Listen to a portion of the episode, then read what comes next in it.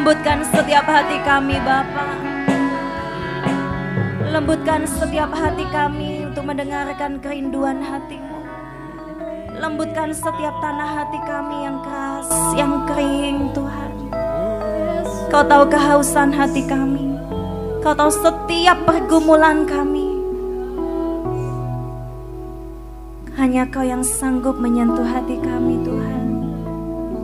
Kami datang di tempat ini, kami datang kepada mesbahmu. Kami datang bukan menghadap kepada panggung Tuhan, sebuah pertunjukan atau kesenangan.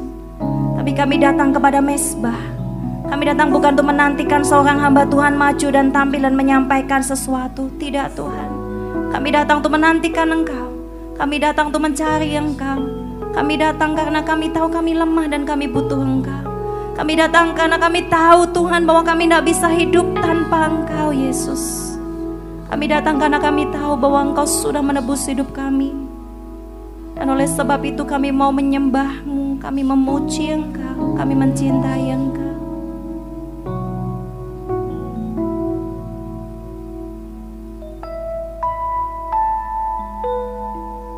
Bahwa kami lebih dekat kepadamu Tuhan. Berbicaralah Tuhan Yesus Bapa kami yang kami kasih. Tempat ini milikmu, gereja ini milikmu. Kami semua hamba-hambamu Tuhan datang memberikan persembahan kepadamu. Di dalam nama Yesus Kristus. Mari yang siap memberi persembahan yang terbaik kepada Tuhan kita katakan sama-sama. Amin. Mari kita buka di dalam Matius pasal yang ke-20.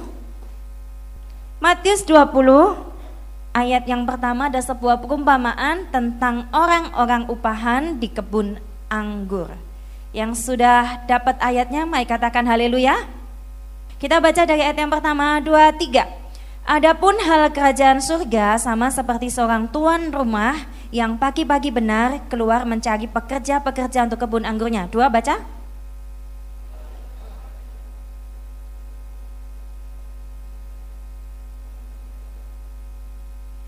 Kira-kira pukul 9 pagi ia keluar pula dan dilihatnya ada lagi orang-orang lain menganggur di pasar. Empat.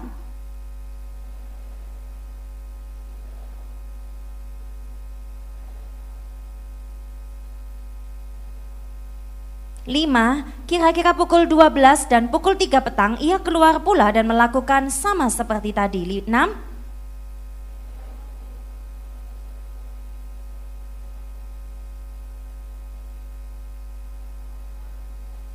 Tujuh, kata mereka kepadanya, karena tidak ada orang yang mengupah kami. Katanya kepada mereka, pergi jugalah kamu ke kebun anggurku. Stop sampai di situ dahulu. Saudara yang dikasih Tuhan, saya cukup tertarik dengan tujuh ayat yang pertama ini karena selanjutnya kita sudah tahu kisahnya ya. Bagaimana pekerja-pekerja itu yang dipanggil sejak pagi-pagi merasa iri dengan orang yang dipanggil jam berapa tadi? Ada jam berapa saja? Ada berapa kelompok? Coba kita lihat. Kalau pada zaman itu saudaraku kita harus tahu, pada zaman itu ya kisahnya begini. Ada tuan rumah atau tuan tanah yang memiliki kebun ya, kebun anggur dan biasanya kebiasaannya itu mereka menyewakan atau mencari pekerja ya, e, menyewakan tanah itu untuk dikelola. Kemudian kalau pada waktu musim panen ya, pada waktu musim panen itu buahnya harus segera dipetik sebelum musim dingin. Ya, ada masa-masa untuk memetik buah anggur. Kalau melebihi jangka waktunya, maka buahnya tentunya akan busuk. Yang kedua, kandungan gula di dalam anggur itu sangat tinggi. Ya, jadi oleh karena itu pada waktu itu kalau sudah musim panen, saudaraku, itu buahnya sangat banyak di kebun dan mereka tidak cukup bekerja dengan apa yang ada. Sehingga mereka kebiasaan pada waktu itu adalah sangat wajar orang datang pagi-pagi atau jam berapa mereka duduk-duduk di pasar atau di tempat-tempat keramaian lalu menunggu orang si tuan yang baik hati yang membutuhkan pekerjaan entah untuk mengangkat barang atau untuk memetik buah ke kebunnya dan lain sebagainya. Nah, jadi kalau disebutkan di situ pagi-pagi benar, itu disebutkan sekitar jam 3 sampai jam 6 pagi. Anggaplah paling molor jam 6 pagi, ya. Jadi pada waktu itu jam kerja orang yang sebetulnya kalau sekarang jam kerja berapa jam? Berapa jam? Halo yang bekerja berapa jam? Delapan. Kalau zaman dulu itu kerjanya 12 jam. Ya, kerjanya 12 jam dan upahnya satu dinar. Jadi jam 6 pagi itu bekerja, start bekerja, selesainya jam 6 malam, ya. Jadi pada waktu itu dari uh, si tuan ini Yesus memberikan perumpamaan si tuan ini datang ke pasar pagi-pagi benar sekitar mungkin jam 5 ya. Dia sudah sudah datang ke pasar lalu lihat ada orang oh ada pekerja.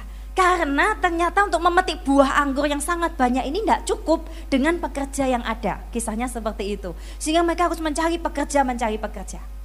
Dan jam 6 pagi ya anggap itu jam 6 pagi jam 6 benar kemudian jam berapa lagi?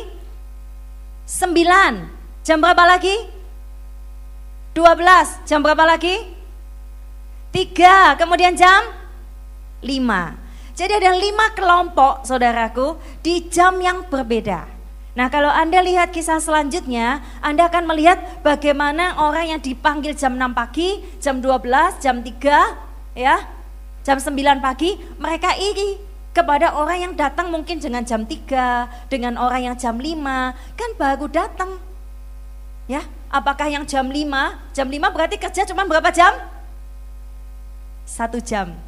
Yang jam 6 pagi kerja, saya percaya mereka itu bekerja dengan segenap tenaga loh, nggak nganggur. Yang jam 12, ya mereka cuma punya waktu 5 jam, mereka bekerja dengan luar biasa 6, eh, 5 jam.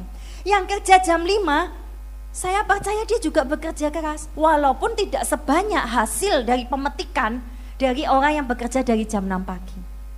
Kalau kita lihat ayat-ayat selanjutnya, itu mereka menjadi iri hati, mereka menjadi marah, kenapa upahnya sama?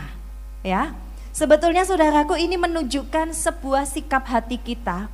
Ketika kita membaca kisah ini, kita ini adalah orang yang digolongan pekerja jam berapa? Ada orang yang berkata, "Oh, ini menggambarkan usia." Ada orang yang dipanggil di usia senja, sudah mau meninggal us jam 5, ya ada orang yang dipanggil pagi-pagi, masih sangat muda dipanggil Tuhan, terserah, bisa juga. Tetapi kita menunjukkan sikap hati kita. Ketika kita melihat orang lain, melihat pelayanan orang lain, apakah hati kita, saudaraku sama seperti itu? Kita menjadi iri, kok bisa ya dia seperti ini? Kok bisa, kok enak banget ya? Upahnya kok sama dan lain sebagainya. Nah, saya tidak bahas itu, tetapi kita lihat tujuh ayat pertama ini, saudaraku. Tujuh ayat pertama ini saudaraku menggambarkan berbagai macam orang yang dipanggil untuk bekerja di ladang kebun anggur. Saya percaya setiap kita Tuhan tidak pernah menginginkan kita yang namanya menganggur. Apa? Kasih salam dulu teman kanan kiri, Tuhan tidak suka kamu menganggur. Ya, tapi ayat yang ke uh, tujuh, eh, ayat yang keenam ya jam lima si tuan ini datang. Lalu ditanya, kenapa kamu masih menganggur di sini sepanjang hari? Lalu si orang yang jam lima datang ini berkata, karena tidak ada yang mengupah kami. Si tuan ini, saya percaya ini menggambarkan Tuhan kita, Bapak kita sebagai pemilik kebun anggur di mana Tuhan rindu saudaraku, kita semuanya dipanggil masuk di dalam kebun anggurnya Tuhan. Yang percaya katakan amin. Amin. Kita semua Tuhan rindukan dipanggil sekali lagi. Anda tua, Anda muda, Anda masih kecil. Kita semua Tuhan rindukan tidak ada yang menganggur. Karena Tuhan tidak suka melihat orang menganggur. Ketika dia lihat pekerja-pekerja di pasar, dia lihat ada orang ya duduk-duduk di sana nggak ngapa-ngapain jam 12 siang bolong ya. Hanya makan nasi bungkus di pasar. Si tuan ini hatinya tergerak. Aduh kok nganggur? Karena dia tahu di ladang kebun anggurnya ini musim panen dan harus segera dipanen. Saya percaya ladang Tuhan itu begitu luasnya ladang pelayanan yang Tuhan bisa siapkan buat kita yang bisa kita lakukan itu sangat sangat sangat luas tidak terduga saudaraku.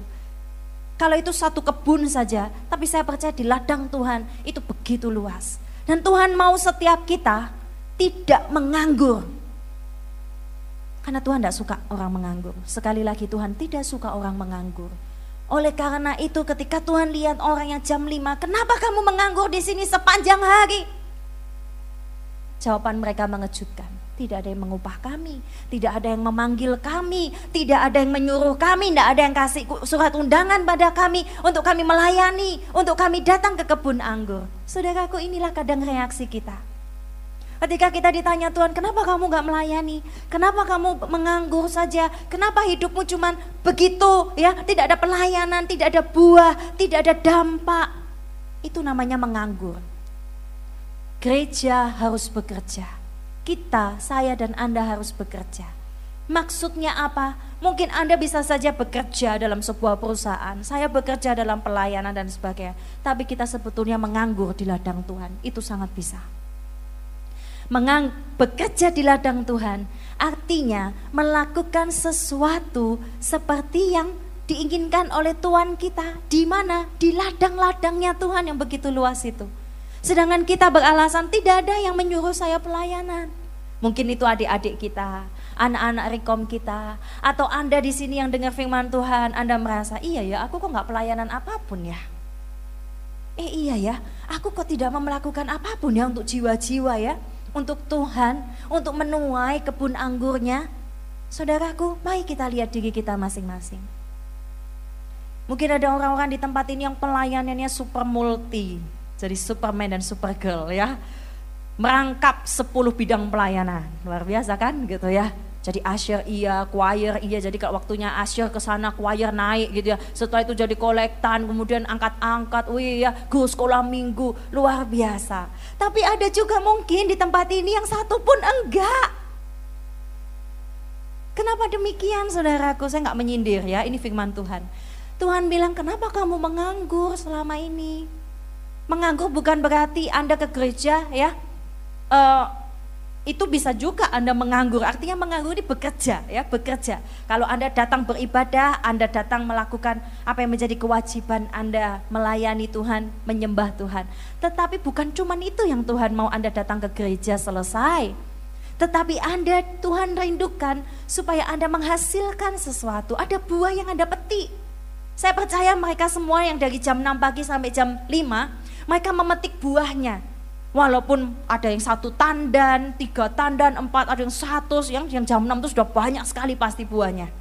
Dan mereka mempersembahkan tutuan tanahnya. Dan walaupun dapat satu dinar, kita tidak permasalahkan itu. Tetapi saudaraku, saya cuma mau panggil Anda semua di tempat ini. Anda termasuk golongan pekerja yang jam berapa? Dan maukah kita untuk masuk ke ladangnya Tuhan. Tuhan setiap kali melihat orang, dia selalu berkata, mau masuk ke ladangku. Mau enggak kamu jadi pekerja di ladangku? Jangan kita berkata, enggak ada cek, enggak ada kak yang mengajak saya pelayanan kok. Oh di PIC, di Dewasa Muda enggak ada yang ngajak saya. Enggak ada yang suruh saya pelayanan. Kalau saya enggak pelayanan ya sudah, saya enggak datang.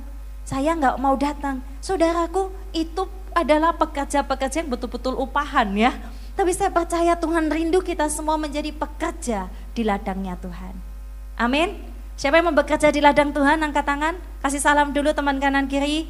Selamat bekerja di ladang Tuhan. Jadi setelah ini, tolong dilihat teman kanan kirinya. Siapa yang masih menganggur, ya dalam tanda kutip, ajak dia untuk tidak menganggur. Untuk memetik kebun anggurnya Tuhan. Ajak saudaraku. Mungkin tuh adik-adik rohani kita, anak-anak rekom kita, siapa dari mereka yang tidak melakukan apa-apa? Cuma datang rekom selesai, datang gereja selesai. Ayo kita ajak mereka. Kebun anggur Tuhan sangat luas, sangat luas. Saudaraku saya ceritakan latar belakang sedikit tentang kebun anggur. Coba kita buka di Matius pasal 21.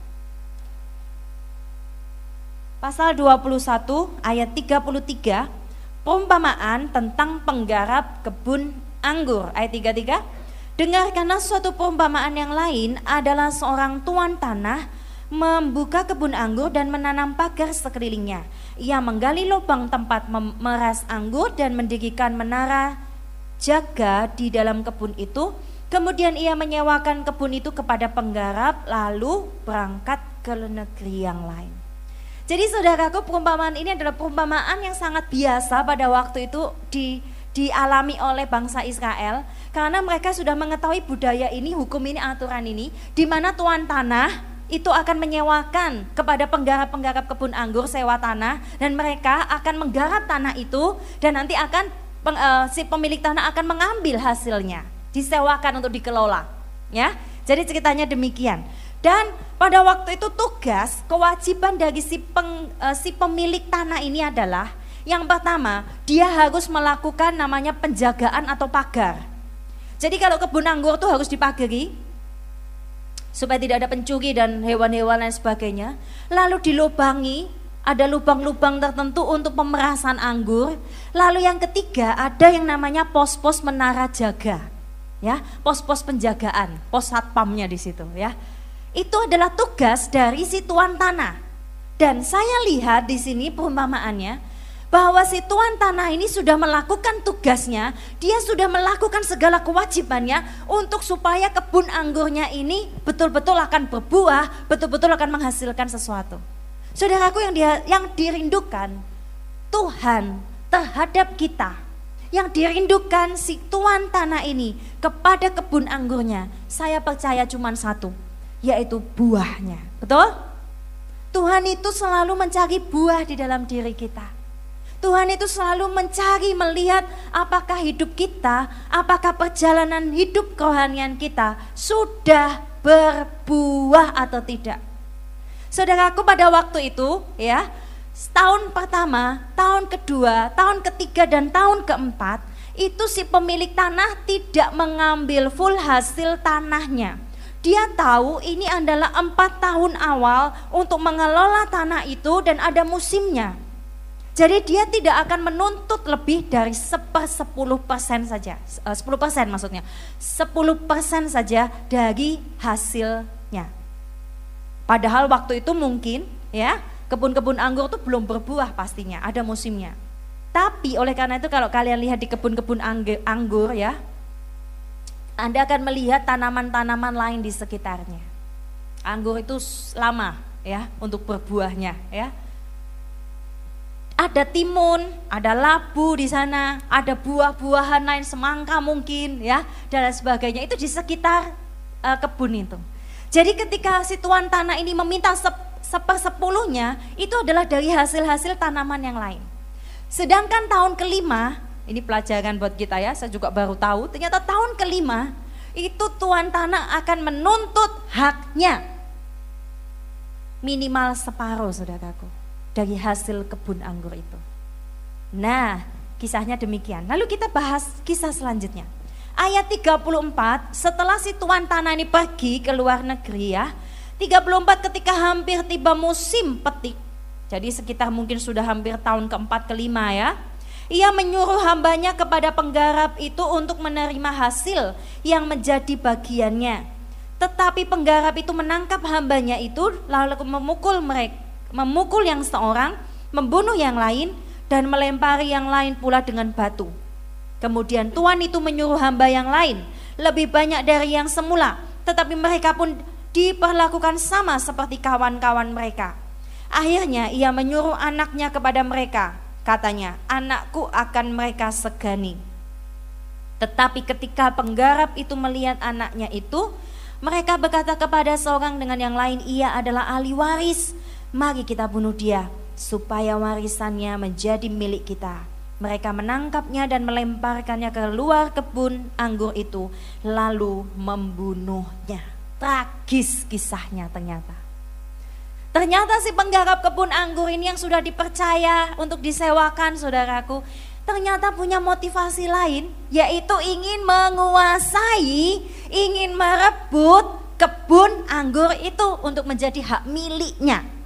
Padahal itu adalah sewa, padahal itu adalah hak milik dari si tuan tanah. Nah kebiasaan di zaman itu saudaraku ada hukumnya seperti ini.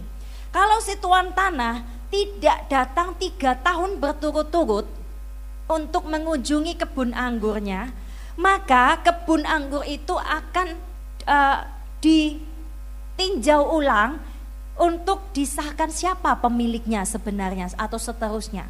Jadi kalau tiga tahun berturut-turut tidak datang, maka dianggap dia tidak memiliki, begitu ya kasarannya. Nah, oleh karena itu pada waktu itu menjadi sebuah tradisi mereka selalu mengirimkan yang namanya utusan-utusan. Utusan datang untuk melihat, untuk mengecek, mengambil apa yang menjadi hak dari tuan ini ya. Dibunuh, dikirim lagi, dibunuh. Dikirim lebih banyak, dibunuh. Lalu akhirnya yang paling tragis saudaraku, si tuan ini merasa kok bisa anaknya yang malah disuruh? Karena dia tahu anaknya ini yang adalah hak warisnya. Ya, jadi ini pasti akan menentukan siapa sebetulnya untuk menegaskan tanah ini punya siapa sebetulnya. Tapi si penyewa-nyewa penggarap kebun anggur ini malah membunuh si ahli waris. Ini menjadi sebuah perumpamaan juga tentang bangsa Israel yang telah membunuh para nabi-nabi tidak mau diingatkan oleh para nabi-nabi bahkan sampai anaknya yang tunggal Tuhan Yesus Kristus datang ke muka bumi tetap dibunuh. Tapi lepas dari itu saudaraku, mari kita lihat diri kita dulu. Kebun anggur begitu luas, Tuhan panggil kita untuk jadi pekerja. Yang kedua saudaraku, kita dipercaya Tuhan untuk mengelola yang namanya kebun anggur yang sudah Tuhan percayakan kepada kita. Saya percaya semua yang kita miliki di muka bumi ini bukan milik kita. Berapa tabungan kita? 1 M? Amin ya. 100 juta? 200 juta itu bukan milik kita saudaraku. Orang tua kita, anak-anak kita, sahabat-sahabat kita itu juga bukan milik kita. Milik Tuhan yang dititipkan kepada kita. Pelayanan kita, gereja kita, rekom kita, ya, atau mungkin apa pun pelayanan kita itu bukan milik kita, tapi kita harus tetap memiliki ya, merasaan memiliki ini terlalu memiliki. Dia ingin memiliki segalanya yang dimiliki oleh tuan tanah ini saudaraku. Apa sih maksudnya ini saudaraku? Tuhan yang pertama menuntut buah dalam hidup kita. Empat tahun pertama Tuhan mungkin ya, dalam artian ya Tuhan tidak menuntut terlalu banyak seorang bayi rohani, seorang anak-anak ya yang baru pertama kenal Tuhan Yesus, yang baru pertama bertobat, saudaraku, saya pertama Tuhan tidak menuntut terlalu banyak. Dia tahu kapasitas kita. Dia tahu engkau mungkin masih ngambekan, masih harus diberitahu. Dan kasihnya luar biasa waktu itu seolah-olah kita mengalami kasih Tuhan terus mengalir dalam hidup kita. Doa dijawab terus sama Tuhan. Enak sekali Nggak ada tuntutan pelayanan, nggak ada orang yang bencek no di sekitarmu ya. Kalau ada yang menjengkelkanmu, nggak ada tuntutan bahwa engkau yang harus dulu minta maaf, sakit. Engkau tidak dilukai banyak orang, mungkin ya seperti itu keadaan kita awal-awal. Tetapi saudaraku Tuhan tahu ketika musim petik yaitu ketika Tuhan melihat dalam hidup kita sudah waktunya harusnya engkau itu menghasilkan buah sudah berapa banyak, sudah berapa banyak tahun kita sudah hidup sebagai anak Tuhan, saudaraku. Saya sejak kecil, TK, sekolah minggu, ya, bertobat waktu SMP, SMA, baru melayani Tuhan, sungguh-sungguh sama Tuhan. Itu saya menganggap sebagai awal pertobatan saya. Sudah berapa belas tahun? Anda sudah berapa tahun? Dan sudah waktunya, mungkin Anda sudah masuk tahun kelima, oh berarti sudah waktunya saudaraku Tuhan betul-betul rindu untuk memanen sesuatu dari hidup kita. Sudah ada buah enggak? Renungkan dalam diri kita. Apakah Anda menganggur? Yang kedua, sudahkah Anda menghasilkan buah itu? Buah iman, buah kesetiaan, buah ketekunan, segala macam buah saudaraku. Kita harus terus berusaha saudaraku. Walaupun itu sulit, itu berat, dari tanah yang kotor, terus kita harus menghasilkan buah. Dari tanah yang gelap, akar semakin dalam dengan Tuhan, kita akan menghasilkan buah. Nah, yang selanjutnya saudaraku, maksudnya adalah apakah kita sudah dipercaya oleh Tuhan dalam segala apa yang sudah Tuhan berikan itu. Kita sudah mendapatkan pelayanan, ladang, ya. Kita sudah mendapatkan keluarga, kita sudah mendapatkan mungkin uh, apa namanya pekerjaan, ya dan lain sebagainya, uang, Sudahkah kita dipercaya Tuhan? Ataukah kita seperti mereka? Kita membunuh si Tuhan itu, kita menyingkirkan si Tuhan itu, kita singkirkan Tuhan dan berkata Tuhan ini milikku. Mereka ingin melakukan segala sesuatu sepenake dewek saudaraku. Kalau ada hukum waktu itu ya, tahun ini harus ini, ada utusan, ngambil uangnya, mereka nggak mau. Mereka nggak mau terikat dengan aturan-aturan itu, Ya, itu terlalu ribet buat mereka. Mereka maunya seenaknya dewek. Ditanam apa ya terserah mereka. Kapan menanam, menanam ya terserah mereka. Mereka ingin mendapat semua haknya. Hasil dari kebun anggur itu hanya untuk mereka senikmati sendiri. Saudaraku yang dikasih Tuhan. Apa kita cukup serakah seperti ke, penjaga kebun anggur ini. Coba renungkan dengan diri kita, saudaraku. Kadang kita begitu serakahnya dalam hidup kita. Kita menginginkan segala sesuatunya adalah untuk kesenangan kita.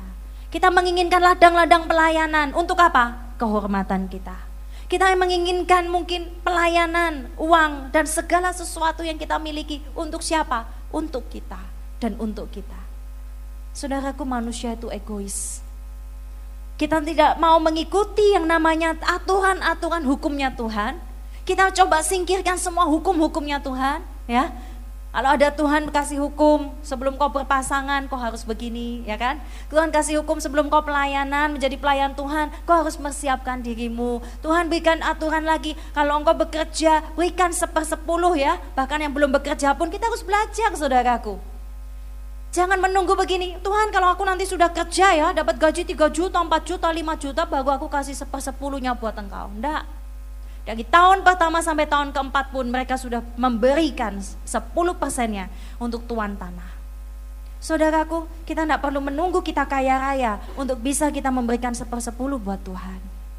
Atau seper 20 ya, 20 persen, 30 persen terserah Anda. Belajar saudaraku. Oleh karena itu, kita harus belajar memberikan yang terbaik buat Tuhan. Ya, memberi yang terbaik buat Tuhan. Tidak harus menunggu engkau kaya raya untuk memberikan sepersepuluh. Mulai dari kita mulai masih kecil bahkan ya. Anda sudah mengerti hukum sepersepuluh. Mengerti hukum buah sulung. Mengerti hukum memberi buat Tuhan. Maka mari kita memberi buat Tuhan. Anda yang masih ngekos ya anda yang masih uangnya sedikit mungkin dapat uang jajan dari orang tua, belajar persepuluhan. Tapi kadang ke saudaraku kita nggak pingin terikat dengan hukum-hukum itu saudaraku. Entah hukum dalam apa pun ya, bukan sepersepuluh saja. Kita nggak mau. Karena diikat oleh hukum Tuhan itu mungkin tidak enak buat kita. Harus beginilah, harus begitulah. Kita nggak mau. Kalau saya suka sama seseorang, ya sudah, saya mau sama orang itu. Kita nggak tanya Tuhan dulu misalnya. Padahal Tuhan mau memberi yang terbaik buat kita. Mau bekerja, ya enggak apa-apa cek. Di kota mana pun saya bekerja, kalau siapa pun yang menerima saya, saya mau. Saudaraku nggak bisa seperti itu. Anda harus berdoa Tuhan di kota mana saya harus ditempatkan. Di gereja ini Tuhan saya rindu melakukan sesuatu. Ada hukummu di sini. Aku mau mengikutinya. Aku mau mengikuti apa yang menjadi aturan-aturannya. Saudaraku kita nggak bisa hidup tanpa aturan. Tapi berapa banyak kita serakah untuk mencari segala sesuatu untuk kesenangan. Kita serakah, kita nggak mau ikuti aturan-aturan itu, menyingkirkan Tuhan di dalam hidup kita. Saudaraku dalam hukum, kalau kita mengaku Yesus sebagai Tuhan Raja kita, itu berarti adalah sebuah pemerintahan, sebuah kingdom, sebuah kerajaan, sebuah pemerintahan. Segalanya ada aturannya. Ketika engkau semakin dekat dengan Tuhan, ada aturannya. Apa yang akan terjadi pasti ada. Tapi kalau engkau semakin jauh dari Tuhan, tidak mau bertobat saudaraku, tidak mau berdoa dalam keadaan apa pun engkau enggan untuk bicara sama Tuhan, pasti ada akibatnya. Segalanya ada aturannya saudaraku. Oleh karena itu, mari ya kita betul-betul sungguh-sungguh menjadi orang yang dipercaya di ladang Tuhan. Coba kita lihat ayat yang ke-30 eh 40 ya. Maka apabila tuan kebun anggur itu datang, Apakah yang akan dilakukan dengan penggarap itu? 41 tolong dibacakan. Sudah? Matius 21, 41, 23. Dibacakan, tolong dibacakan. Ayat 41, 2, 3. Baca. Heeh.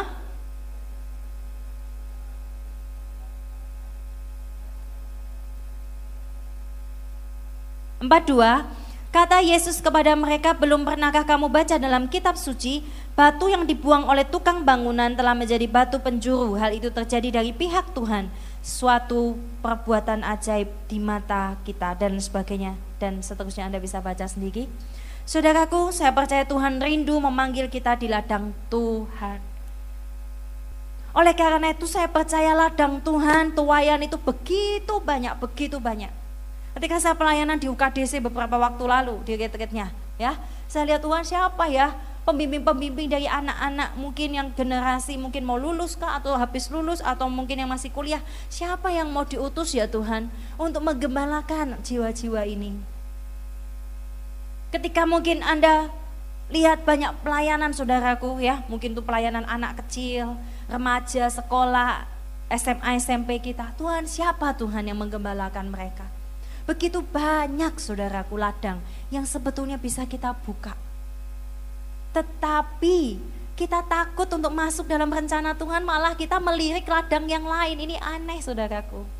Padahal ladang di depan mata sudah ada, kita ini masih tertutup mata kita, dan kita malah menginginkan ladang di kota lain.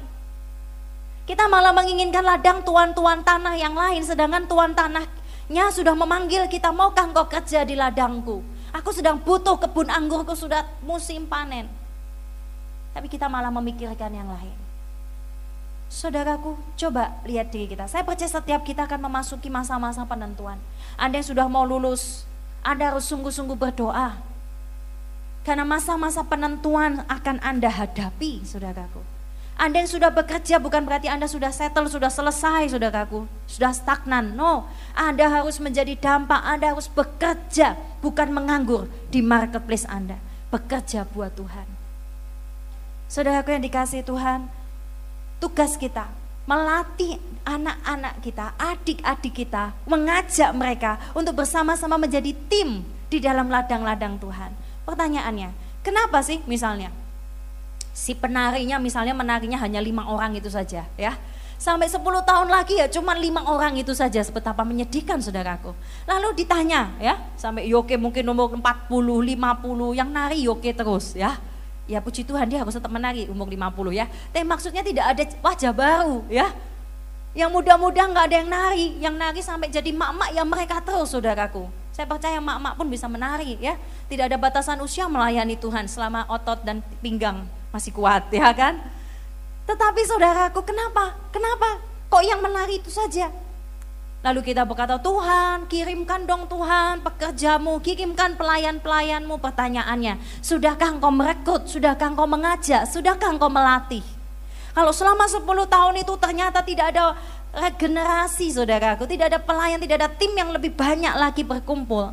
Pertanyaannya, mungkin karena engkau tidak pernah melahirkan penari-penari baru kita cuma menunggu penari-penari yang sudah jadi, saudaraku. Yang tariannya hebat, yang tariannya luar biasa, yang dasar basicnya balet, penari balet dan juara, saudaraku. Baru Anda bertepuk tangan, wah ini ini adalah pelayanan, ini adalah pelayan Tuhan. Saudaraku, karena kita nggak pernah melahirkan pemusik-pemusik. Kenapa kok musik yang main itu aja misalnya? Kenapa yang asyir itu aja? Kenapa yang main flag itu itu aja? Karena kita nggak pernah melahirkan mereka. Ayo semua tim divisi pelayanan, lahirkan pelayan-pelayan baru. Lahirkan pekerja-pekerja baru. Ajak mereka yang masih menganggur di pasar gitu tadi. Ajak mereka, tawarkan kepada mereka kebun anggur Tuhan masih banyak yang harus dipanen. Ajak mereka, lalu dampingi mereka, latih mereka saudaraku. Setelah kita mengajak mereka, jangan malah iri. Ya, kok enak eh kamu baru diajak aku pelayanan sekarang kamu sudah tampil jadi WL. Tidak boleh saudaraku.